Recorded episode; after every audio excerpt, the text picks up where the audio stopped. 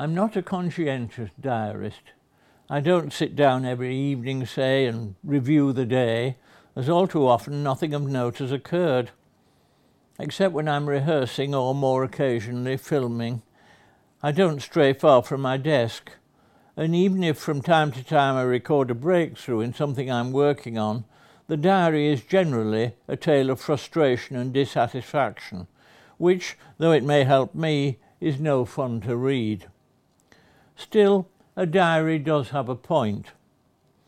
Nothing is ever quite so bad that one can't write it down, or so shameful either, though this took me a long time to learn, with my earliest diaries reticent and even prudish.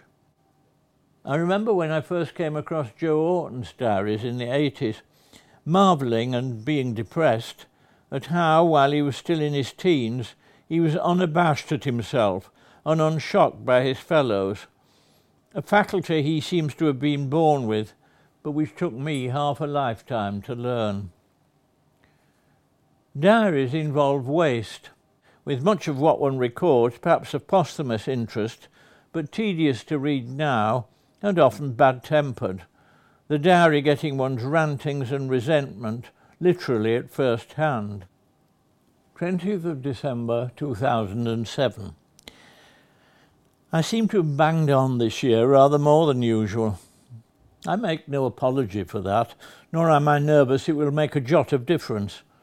I shall still be thought of as kindly, cosy, and essentially harmless. I am in the pigeonhole marked no threat. And did I stab Judi Dench with a pitchfork, I should still be a teddy bear.